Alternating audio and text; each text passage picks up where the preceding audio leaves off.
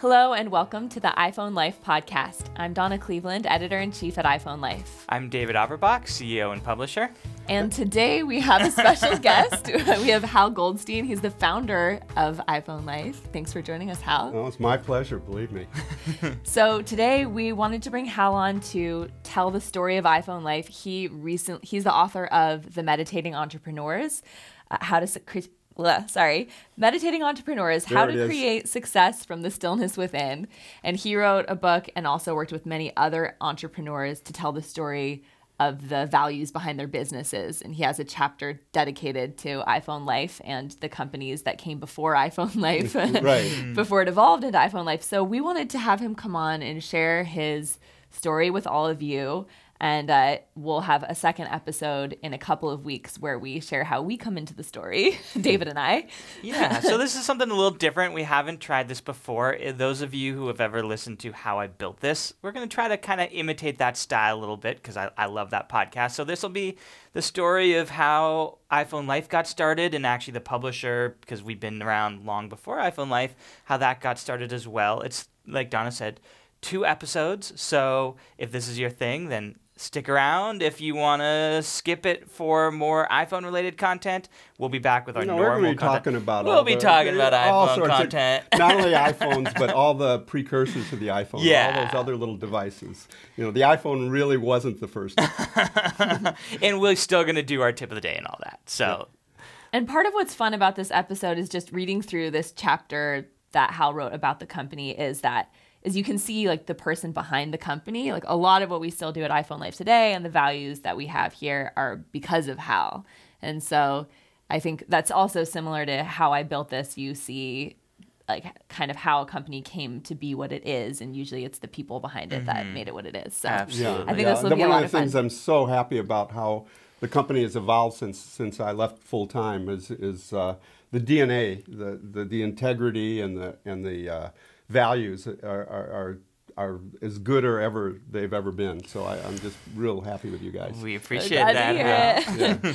All right, so let's start off with telling about our sponsor. Yeah, absolutely. So our sponsor for today is Matias. Uh, Matias has a wide range of keyboards, and they work for both the Mac, iPad, and iPhone.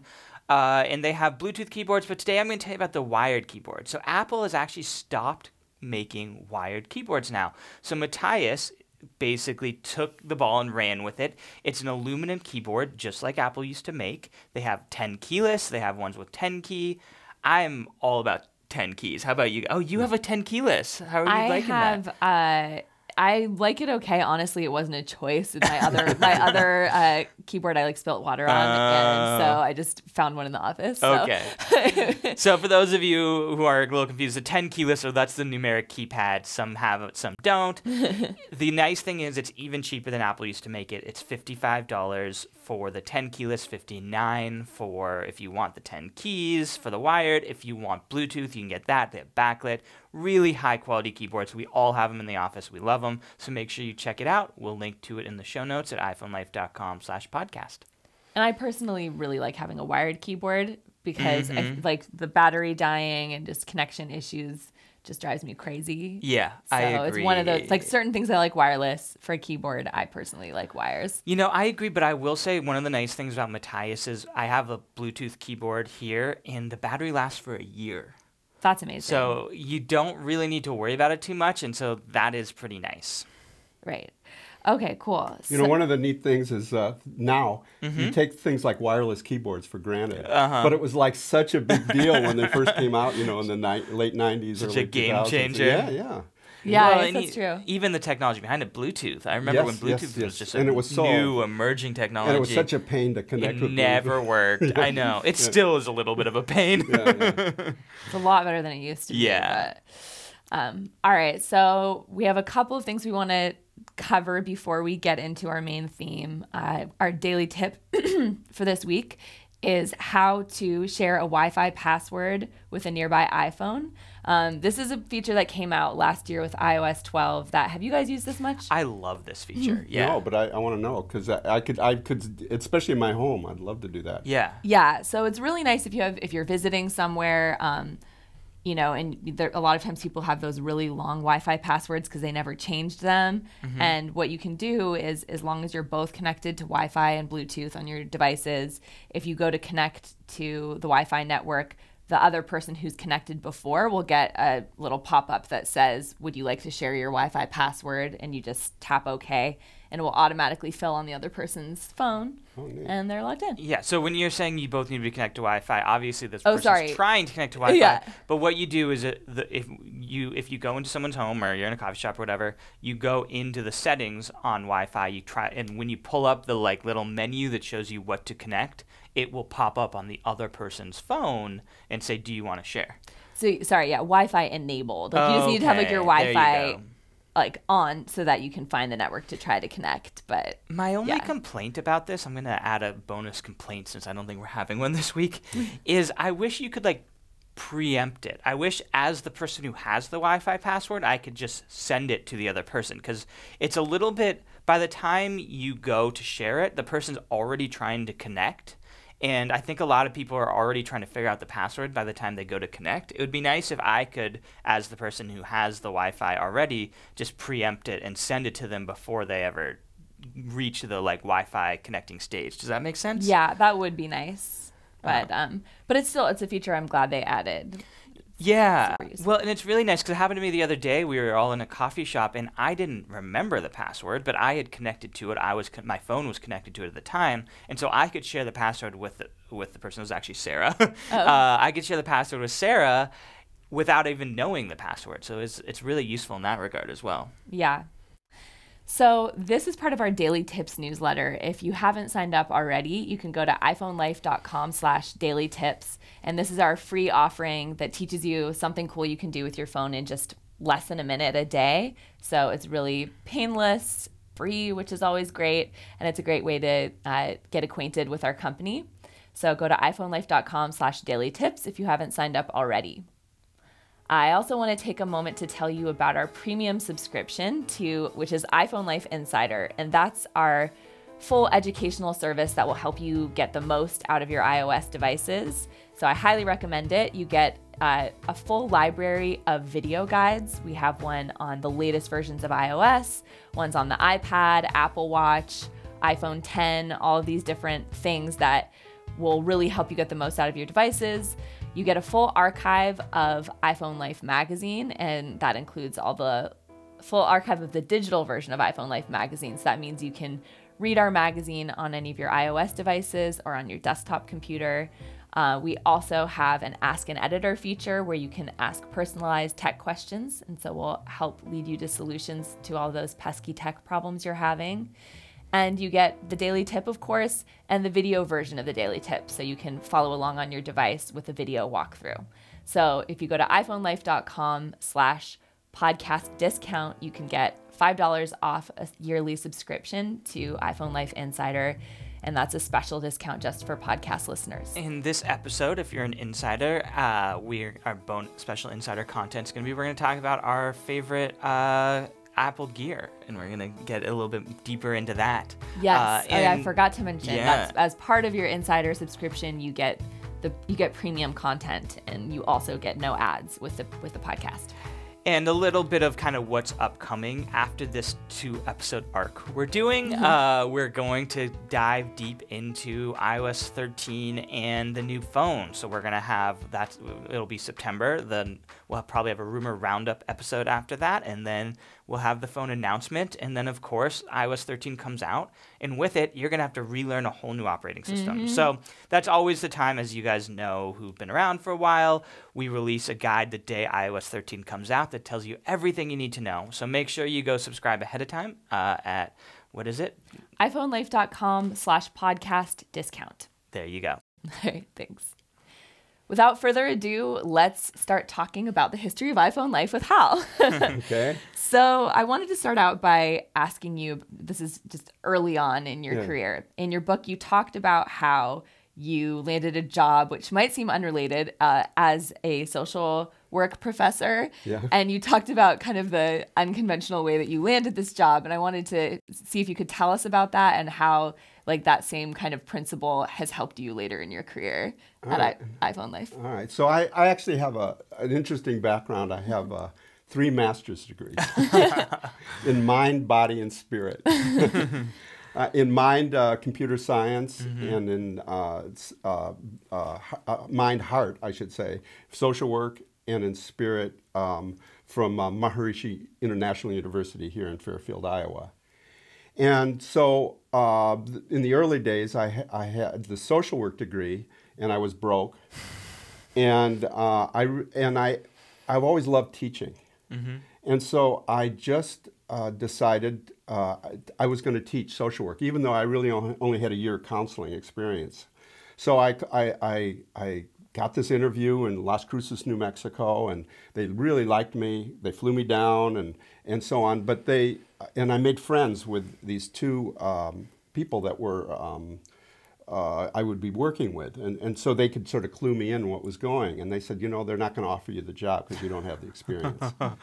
And so I, uh, my cousin, this this is back when I was in my late hippie days, you know, my late twenties, and um, uh, my cousin was going to college, and so I said, I, I was in the Chicago area, and so she drove me down. Uh, she was going to Arizona, and, she, and so I stopped in Las Cruces, walked into the professor's office, and said, uh, "I'm here. I'm ready. I know you don't have anybody. School starts next week, and um, um, and he, he was just shocked because you know he hadn't offered me the job. "My some mistake." And um, and I said, "Well, I'm at this motel, and if you decide to hire me, it'll be a good thing, and um, and it'll be a good thing for everybody." And and the next day, I got the call and got the job.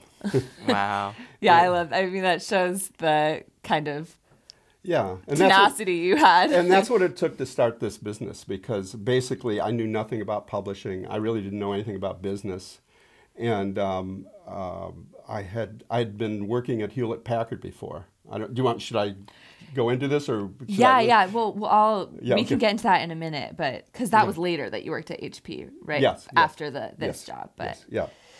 Yeah. So when did you when did your love of tech begin? Because you, as you said, you ended up at HP a little bit later down the line. What attracted you to become a software engineer? Like what started your love of tech, which is such a big part of iPhone life? Yeah, yeah, it's fun. It's I always loved mathematics when I was in school. I just loved recreational mathematics. I, and then uh, people have always said you should think about computer science. And then just practically, I didn't want to be a social worker. It turned out.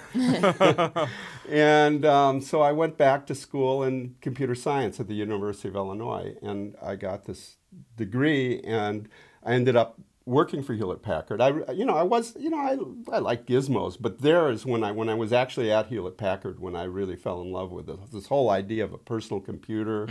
They were just coming out with the first at the time we called it PC compatible computer that was like a desktop that you could have for yourself. I mean, I mean now we we take this so much for Yeah. granted, but can uh, back in the 70s, I mean, imagine having your own computer and could do all the power that we can do now. It just, it just, it was, and so that really excited. And then, then what I really got turned on to was the they came up with the first laptop. Mm-hmm. And it was the first la- laptop called the HP Portable, actually eventually Portable Plus, where it was like again, it was like a, it was nine pounds, which sounded like a, you know, So And- 'cause, late. like, how much are they now? I know It's for you, but for us, it was amazing. You could take this thing anywhere, and it was based on, on the same kind of. Pr- HP was so ahead of its time. Mm-hmm. You know, they had built-in, you know, uh, solid-state storage, which was, nobody did, and actually in the in the 80s and 90s, uh, people stopped doing it with the Yeah, it's mechanical amazing. hard It's come full circle Yeah, now. it's ta- come full circle. But they, they had the idea right away because they it was the calculator division that created the first Yeah, laptop. yeah. The HP calculator division, and and so uh, I just I just it just I could have spread do my spreadsheets and write and, and play games and, and- and- I mean it was just amazing, you know. And even later. Uh, uh, communicate with others on CompuServe, which was the network. Wow. Yeah. Do you And at the time, like not many people had those computers, No- right? Like no, that no. was you I'd were go. kind of I'd an go to early an adopter. airport, and people would just stare at me because I'd have my laptop and doing work like everybody does, and Yeah, yeah, nobody yeah. had that.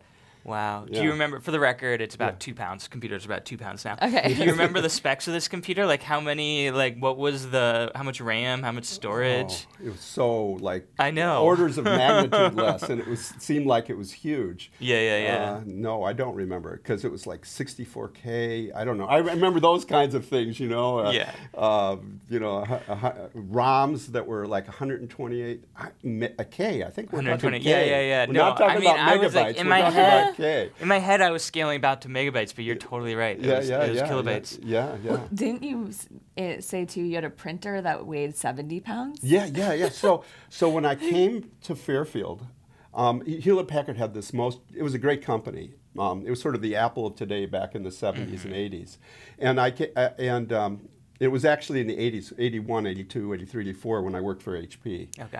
Um, and so when I left uh, Hewlett Packard, uh, they had this great employee purchase program. And I purchased this laptop computer that, that I was talking about, the Portable Plus, and the very first LaserJet printer, Wow. which was 70 pounds.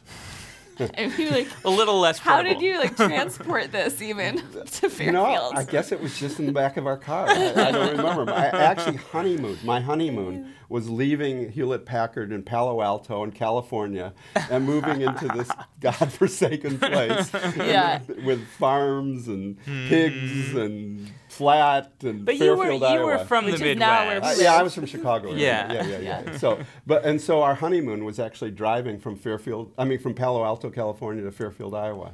Yeah, I wanted to ask you, like Yeah. you, you, so you worked at HP for a few years, For and three then years, yeah. You decided to move to Fairfield, Iowa, because Right. there was this meditation project Right, happening here. right, right. So what, like, what made you take that leap? Considering, like, like as you Craziness. said, a lot of really. people, like, you had, you were building this great career in yeah, California. Yeah, yeah, yeah. You know, I, What I, gave I had done it's so, so funny. My family, you know, I'd done the hippie thing. I'd been sort of a social worker. And I finally had this job, this prestigious job. You know, I was making good money. People, you know, and um, just this notion of. Um, uh, this, of I had prac- started practicing the Transcendental Meditation program, and it really made a big difference in my life. And and um, and this this promise that maybe if a whole bunch of people got together and meditated, we could actually create an influence of peace in the world.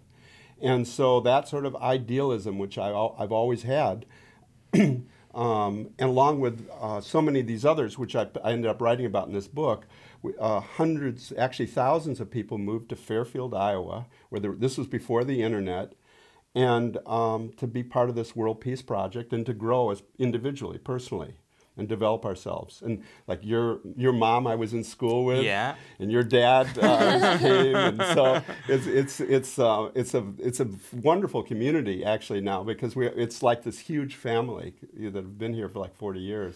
And, and so your book, we'll, we'll circle back around Sure, to, sure. Yeah. to iPhone Life and how you got started, but your book is basically profiling all the people who came here. Yeah. So what happened was, w- w- you know, most of us didn't farm. I mean, basically, it was farming and manufacturing. Yeah. It, Right. wa- it was the base. It was just ten thousand people. It was before the internet, Mm-hmm. and there was no work really for us. And if we, so, we wanted to stay in here. We were almost forced to start our own businesses. Mm-hmm. Right. And hundreds of people started their businesses, and there were some incredible businesses. I mean, Mm-hmm. one business was sold for three hundred and fifty million dollars. Another went public. Mm-hmm. Um, That's pretty amazing. yeah, yeah. I mean, your dad's business, Mm-hmm. um, um, it, it, and uh, it just it just business out uh, are these beautiful businesses of stained glass art. Um, uh, the first infomercials were done here. In fact, we, for good or bad, we invented the term infomercial. it's true in Fairfield, Iowa. Um, and so there were all these incredible companies that just came from nothing. And so that was sort of the impetus of the book. Is I just ran, uh, almost randomly. I took 15, but I could have t- I could have written about your dad, for example, instead of Yeah. the 15 that I that, that I picked. And I just talked and what I, I teach a course at Maharishi uh, University of Management where I have these entrepreneurs come in and speak. E- Every, in fact, you guys come in every come year. every year, yeah. Every year and speak to the class. And um, so I transcribed, I videoed and transcribed them all, and then from that I created this book. So you so you made this decision to move to Fairfield, and as you said, all these kind of amazing things happened here Yes, when yes. people did move here. Yeah. But that was a really big leap of faith because you had a lot going for you in California, and I guess I'm just wondering. It was sort of like go- did showing up in Las Cruces, you know. It's- it's- it's Yeah. just Did I you- just sort of trusted my gut and just you know something that felt right inside and just went. Like, did you ever regret it or doubt it, or was it something you just felt strongly about? No, somehow my wife and I, it just we just knew. You know, some of these things, it just just like starting our business, uh, it, it just somehow it made no rational sense, but that I could we could create a magazine company, a publishing company here when I didn't know anything about any of it. Yeah. and we, I just knew, you know, that that was the right thing to do. So yeah, let's like fast forward. So you've been in Fairfield for a while. It sounds like you you were struggling a little bit. Like, what do I do here? Yeah, yeah. How Not- did not you? a farmer. Yeah. Yeah, How did you I come was a up c- with I the a- idea yeah, for yeah, yeah, yeah, yeah. Well, I was a computer. I was actually a computer salesman for Computer Oh Land of gosh. Ottumwa, Iowa, and I wasn't happy. Mm. and um, so, anyways, I was, I was since I was a software engineer. You know, I had this seventy-pound lap uh, uh, uh, laser jet, and this this uh, nine-pound laptop, and they weren't communicating with each other, even though they were from HP. I couldn't do all the fancy fonts and stuff, and so I wrote a software driver to be able to, so that I could commu- have the two um, do what I wanted on the laser jet with my laptop. Right. And um, and then I thought, how am I going to sell this? I mean, how many people in the world, you know, have a laser jet and a laptop? and how the heck would I ever be able to reach them? Yeah. Right. Before the days of the internet. Yeah, Yeah. yeah, yeah. And so then the idea came, well, why don't I do a magazine or a newsletter at the time I called it for people with this laptop? I love this laptop. I knew there were all these people that ha- wanted to, that were professionals, really head of the curve kind of folks that had bought the laptop, but really didn't know how to, how to really get the most out of it. Mm-hmm. And so the idea just came, I'm going to do this newsletter. So that's like the early idea that we have today, still like getting the most out of your device, Yes, even though it's it's the not. same. It's the, I, you know, I, I, we published the first issue in 1985, December of 1985. It's the same magazine. I hate to say this. I know it's, as good as wonderful as you are. It's a, it's a lot better done, Donna. Thanks to you. But, but it's it's it's um, it's the same thing. It's how tos. It's software that you know that makes your and gear that makes your system work better. Mm-hmm. Mm-hmm. And so it's just and and it's user stories, and mm-hmm. that's where we were always very user centric when we did the magazine. Well, and I think the other thing at the heart of it is it's enthusiasts. Like Yes, we're yes. writing for the people who are passionate about Yes. learning how to get more out of it, and Yeah, that that yeah, origin yes. has been there from the beginning. yes, yes, Uh, yes. now, of course, a lot more people have iPhones, so Yes. we have a lot of enthusiasts, but Yeah, it's still yeah. the same thing. Yes, yes. So what was it like? Because as you said, you didn't have any publishing experience. like you didn't really Yeah. know how to start the company. Like how how did that go for you? Well, two things that happened that made it work. First was um, I'd sent out this mailing uh, with all these tips and tricks. Oh, I'd gotten Hewlett Packard, bless them. They have this really wonderful, uh, had this really wonderful philosophy, and they really helped start Silicon Valley. Um, because when people would leave their company, instead of um, making it hard for them, they said, "Well, if it doesn't work out, come on back, and uh, we'll work with you." And and so a lot of these people started their own companies, mostly in Silicon Valley. And so I was starting my own company, and they let me have the the registration cards of these um, uh, uh, of people who bought the portable. And so with that. I studied all the direct mailing pieces I could get my hand on and found the ones that would appeal to me and ended up rating, creating a direct mailing piece. And I, and, I, and I included a whole bunch of tips and tricks. And so I get this phone call, or not phone call, letter back with four pages of thick, double-sided typed, remember, uh, tips and tricks. No, he maybe he did it with his, I don't remember how he did it. But anyways, I think he used his ThinkJet and, and any, anyway.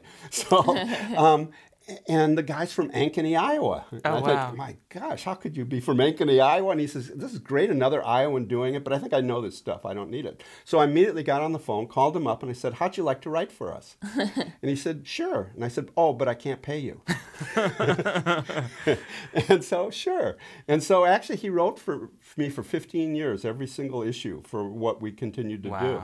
And then other people started calling in, and they, they we, I mean, I was just me answering the phone when people wanted to subscribe to the to this newsletter, and we'd start talking and about the how they used it, and they got this piece of software to work and everything. And I said, great, why don't you write it up? But I can't pay you. and so that's how we started we- for many years. Um, I mean, th- one of the changes you guys did was make the content a little more professional in terms of well written.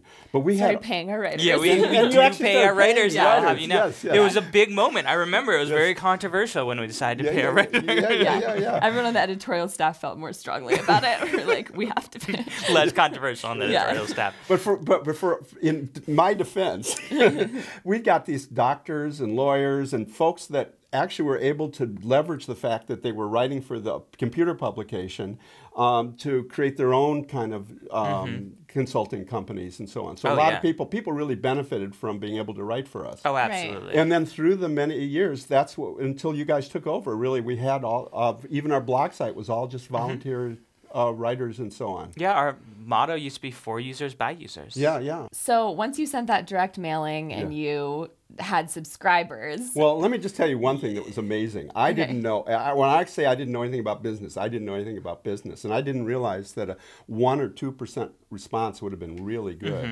But I only had 2,000 names, and 1% or 2% response wouldn't have done anything. yeah. 20% of the people I mailed to sent me $55 for this non existent magazine in the middle of Iowa.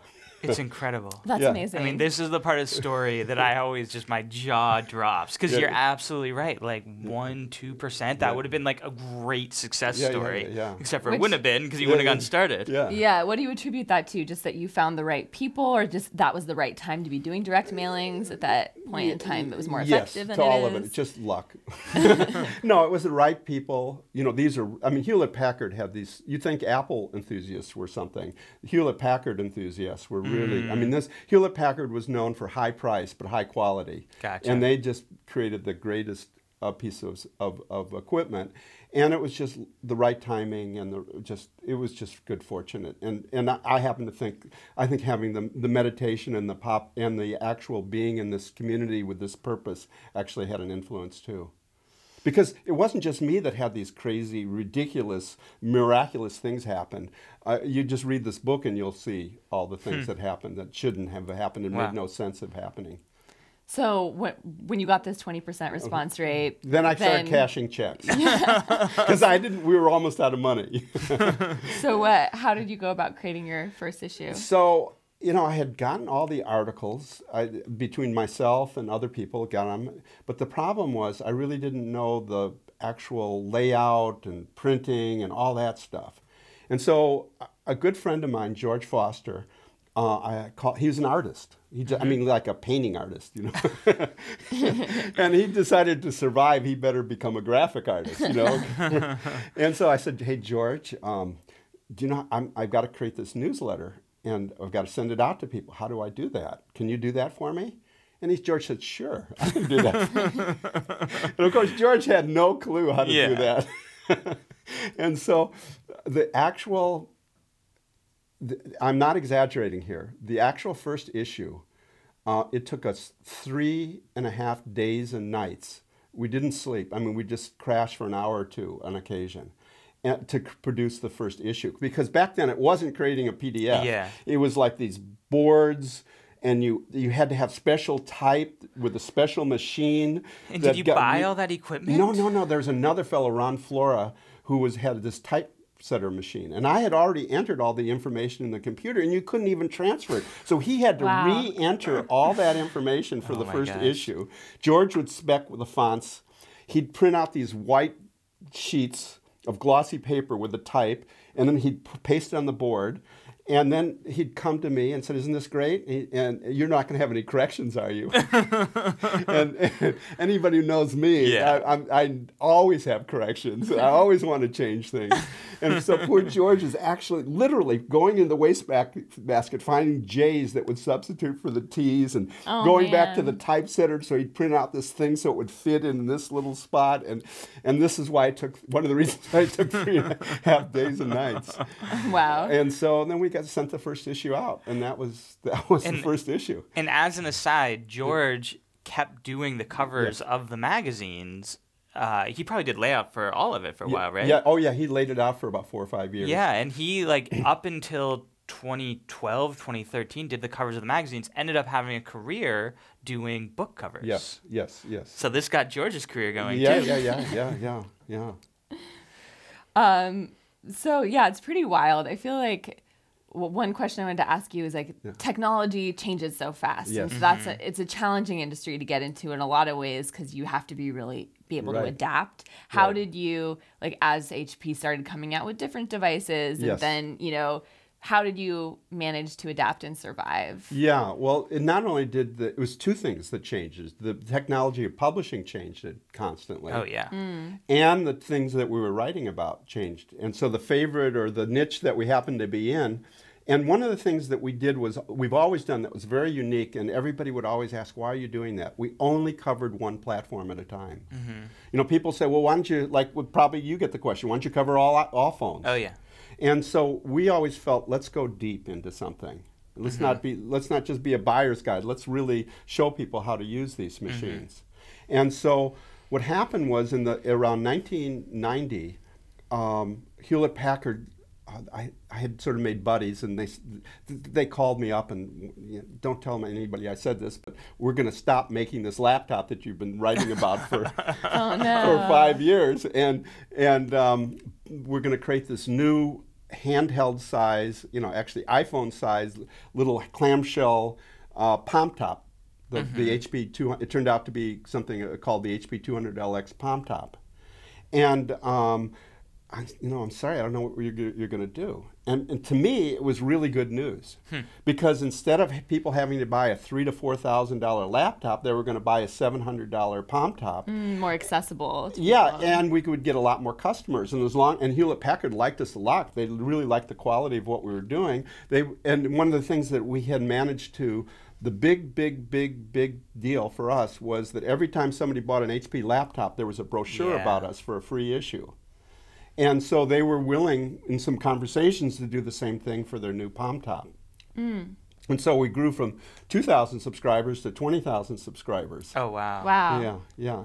And we had also, I don't want to get into it too much, but we actually ended up having a business buying and selling those laptops, those big, because people would, they'd come out, Hewlett Packard would come out with this, another $3,000 laptop that was so much better than the other one. And people who had been ahead of the curve had already bought this first laptop. So we ended up buying and selling those laptops as part of our business. So we'd buy them back from our customers and then resell them. And so that was a business that actually helped sustain the magazine in a lot of ways. Because you also mentioned that you something about selling software. Yes, Um, yes, yes. So So, people like, would. call- did you have was the magazine or the newsletter enough to like make a living off no, of? no, or- no, no, no, no. We use Okay. the news newsletter actually more as a vehicle, to to. Um, uh, although that was the heart of what we did, heart and soul of what we did. Um, people would call us and say, "I got this great piece of software to work on on I got this great word processor or this great spelling checker to work on the uh, HP laptop or later the HP Palm Top, and then uh, we'd write it up in the magazine. But a lot of the people weren't, didn't want to go through all the headaches, and so we'd create a little package with that software with the add-on disks and, and instructions, so it was easily for them to install it Oh, on. wow. And so we ended up creating. Uh, we had apps, and we. I mean, at one point we had 25, 30 people, you know, that would work were working for us doing different things. Interesting. Yeah. Yeah. So I wanted to hear a little bit just about the values that you established while doing the business and then hear about how like Microsoft came into the picture and how Yeah. we'll end with the near demise of the company before we start in next episode and Yes. we'll still leave you gonna with the be a cliffhanger cliffhanger, yes. of how the company was saved from the ashes. yes. But um so you you talk about at one point you had like a pivotal moment in the company where you could have gone one way or the other and you chose the more honorable way. Yeah, yeah, that was a that's actually uh, uh, probably my proudest moment was was that was um, it, this was ve- very back at the beginning, and you, you know we had done this great. 20% response rate from registration cards, but people now and people then never mailed in their registration cards. So we couldn't get enough registration cards to really have a sustainable business. And this was before we started buying and selling those equipment and the apps and everything. And so uh, I, I- I had friends back at Hewlett Packard that was uh, who were in support because I actually helped out my last month or so in, in, in HP technical support. And I was friendly with the with the guy who was the general manager of that division. And I called him up and I said, "Listen, I've got this great magazine." He said, "Oh yeah, I know about it. I love it. It's great." And I said, "Well, let's get it to your all the people they're calling support."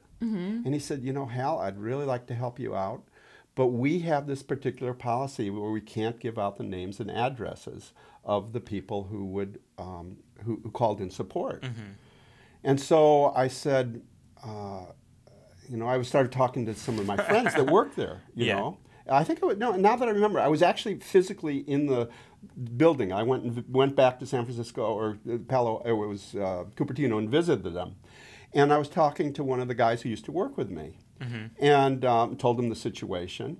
And then I got back to Fairfield and um, I get this huge unmarked envelope of, of this this is the old days with the printouts and everything and Yeah. there's like every page is 9000 names Wow. of hp portable users um, who would all benefit from our magazine at least knowing about it and the thing was that hp would have benefited because when you have enthusiastic knowledgeable customers they're better customers i mean just like Yeah. the people who subscribe to iphone life apple benefits yeah. from it and so um, it was like a, and then I'd be able to employ more people, which was part of my job, part of my mission here in Fairfield, because I wanted people to be part of this World Peace Project. And so it was like just this win-win-win thing. Everybody won, but we got these names from not in a very good way. and so um, my wife and I talked about it. And actually, I give credit to my wife. I don't know if I had would have had the fortitude as much as she did, but she said, "You know, we can't do this. We don't. You don't want to start this business uh, based on a lack of integrity." And I didn't. And Wow. so and so we created. We had this little two bedroom house, um, and we had this burn thing, you know, burn barrel. And so we lit a fire, and we just page by page. We did it in a ceremony. We burned. We put the pages in the in the in the incinerator, and uh, we destroyed all those names. Wow. And we didn't think we'd have a business, and we, th- you know, and we had a little bit of, you know, did we really do the right thing? But I know. You like- should have just thrown it all in each page. that sounds hard. but, but then then these opportunities with the used handhelds and the apps and all this other just Mm-hmm. just sort of came came about. But but I, that was the thing that I really f- feel like set the foundation for this company, and Mm. I'm so pleased with you guys in terms of having that same sense of integrity and doing what's right, and also being customer centric, which was Yeah. always a big big part of our, what we were doing. Well, and that's the other thing I Yeah. wanted to say that Yeah. in terms of like Hal's values and something that he's always excelled at is just you hear it in throughout this entire story. You know, I had a friend here, I had a friend there. you are like one of the best networkers I've ever met, and to this day, because I'll still go in and take some customer service calls here and there. And everyone knows you. like people I be like, oh, know. "Oh, I talked to Hal 20 years ago," and it's like, bo- uh, you know, everyone at HP, everyone, you know, all the customers. You had this S- way. Some of your advertisers, Some vendors, of our, yeah, our advertisers, our vendors. You had this way of sort of befriending everyone, Yeah, yeah. and it's be, due to the integrity that really c- started the business. Yeah, you yeah, know? that and, and sort of an inclusive attitude. Yeah. Like one of my, one of my philosophies for when we did uh, the HP and then uh, when we did Microsoft based uh, support was that we wanted to support everybody, even if it was didn't seem to be in our best interest. So like we would even like we'd have other websites and we'd have a, a place for them on our website um, or and and people who didn't advertise we'd have a place for them on our website. And our our magazine uh, um, I made friends with our magazine rivals um, uh, and invited them to to do stuff with us. And so it was always I always had this our fundamental goal was to it, it, make the ecosystem everybody benefit from our Yeah. existence. Yeah, yes. Absolutely. That's pretty amazing. Yeah, you you mentioned in your book too. You see that you had something up on your wall that Yeah. like your three main values Yes, that yes. you said would be an embarrassment if you weren't living by them. So you had it up on the wall. Like, what were they and yeah why? yeah yeah so so i had it um, uh, bliss knowledge and do right and bliss meant um, we should be cre- the, the environment uh, of the people who work for us should be happy and our customers should be happy. And um, knowledge we're, we're a teaching company. We we want pe- our employees to learn and we want to teach our customers. And do right is sort of that integrity. We just always do what we know is right even ahead of uh, gains And so that was sort of a core philosophy. And I'd have it big up on my wall because, you know, it's easy to talk right now. But when you're in the day to day battles and things aren't Oh, going yeah. right, it's so easy to cut corners. And Mm-hmm. one of the things that, that I think you guys do a better job than I did with those three. Hmm. I really do. Espe- Especially the, the, the joy that's in this, in this uh, company and the, and the camaraderie that when I, ever, when I come to the meetings once a week. Uh, it's really, it just feels really good. Well, before we wrap up this episode, I think Yeah. we, you should uh, Take you to the edge. ta- take us to the edge. Yeah. Yeah, tell us what happened next. All right. So, um, so Hewlett Packard, um, every, even though people love this HP Palm Top, and believe it or not, today this is a 1992 unit. We still have a side business buying and selling and repairing these HP 200LX my Palm gosh. Tops because they were these DOS computers that solved a certain kind of problem that still hasn't been solved today with other, but and they're double A batteries. But anyways, we. Um, the, I, got, I became friends with the uh, head of the uh, division. Hewlett Packard moved from Corvallis, uh, Oregon, where the s- c- computer division, to Singapore. And one of the neat things was I got to travel a lot to Singapore, but and uh, through Asia. But um, I became friendly with him, and he said, "You know, the Palm Top's just not making it. We're going to go with Microsoft because Microsoft figured it out with the desktop and having an operating system where every all the different players could be part of it, and um, we're going to do the same for handhelds." And so the idea was there'd be a, a, a, a Windows equivalent to uh, for handheld computers, for Palm Tops, for what soon to, were to be pho- smartphones. And so they introduced me to Microsoft. And to make a very long story short, we started doing a, a magazine about Microsoft Pocket PCs and smartphones and Pocket PCs. So we jumped fro- to a whole new company, not only a new technology, but a whole new to- company. And that's like a huge thing because we're this little player and we're all of a sudden hooking our wagon and have to understand the culture and to be able to so on and and again this is a whole other thing and it's in the book i'm not going to go into it but um, we ended up having a magazine called smartphone and pocket pc for a number of years from 2000 to for actually from 1999 to 2008 that would support the Microsoft users of, of, of these devices.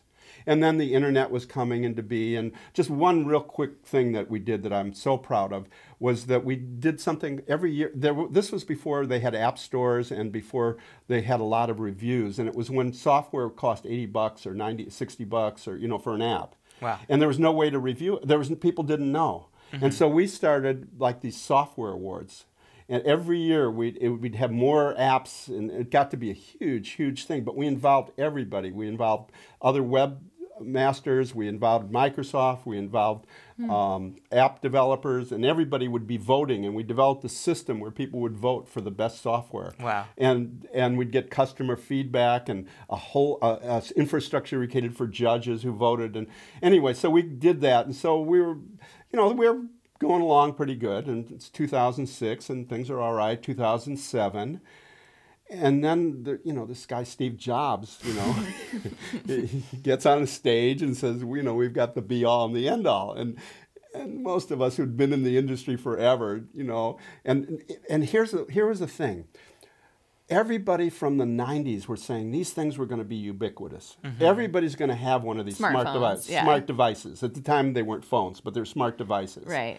And um, everybody knew it, but nobody seemed to be able to pull it off. And by the by the mid 2000s, people were actually giving up. Yeah. Like 3D TVs. Now we've all given up on Yeah, 3D yeah, yeah, TVs. yeah, yeah, yeah, yeah. And then this guy, Steve Jobs, comes up and says, Yeah, we've got this great new device. It's the best thing in the world. Yes, you can't remove the battery. There's no stylus. Um, 100 things that were not in the way people thought about No what keyboard. no keyboards, right? Thank you. Yes, all these things that we just knew had to be in these um, weren't in. There was no app store at the time, so you couldn't even install apps, and um, uh, and so we just sort of yawned a little bit, and and we kept going, and and and the iPhone started taking the world by storm. Yeah. And then 2008 comes. And 2008, as you may recall, was not a good year economically. and um, so here we are. We're supporting, and and people just stopped buying Microsoft devices. They just stopped and they started buying iPhones. And so the economy is collapsing. Our market is collapsing. And from a company of 15, 20 people, I keep having to, and I never wanted to let anybody go. I was very, I Yeah. just was very people oriented. You know, we, we got down to almost nobody. Mm-hmm. And tune in next week oh, to see what happens.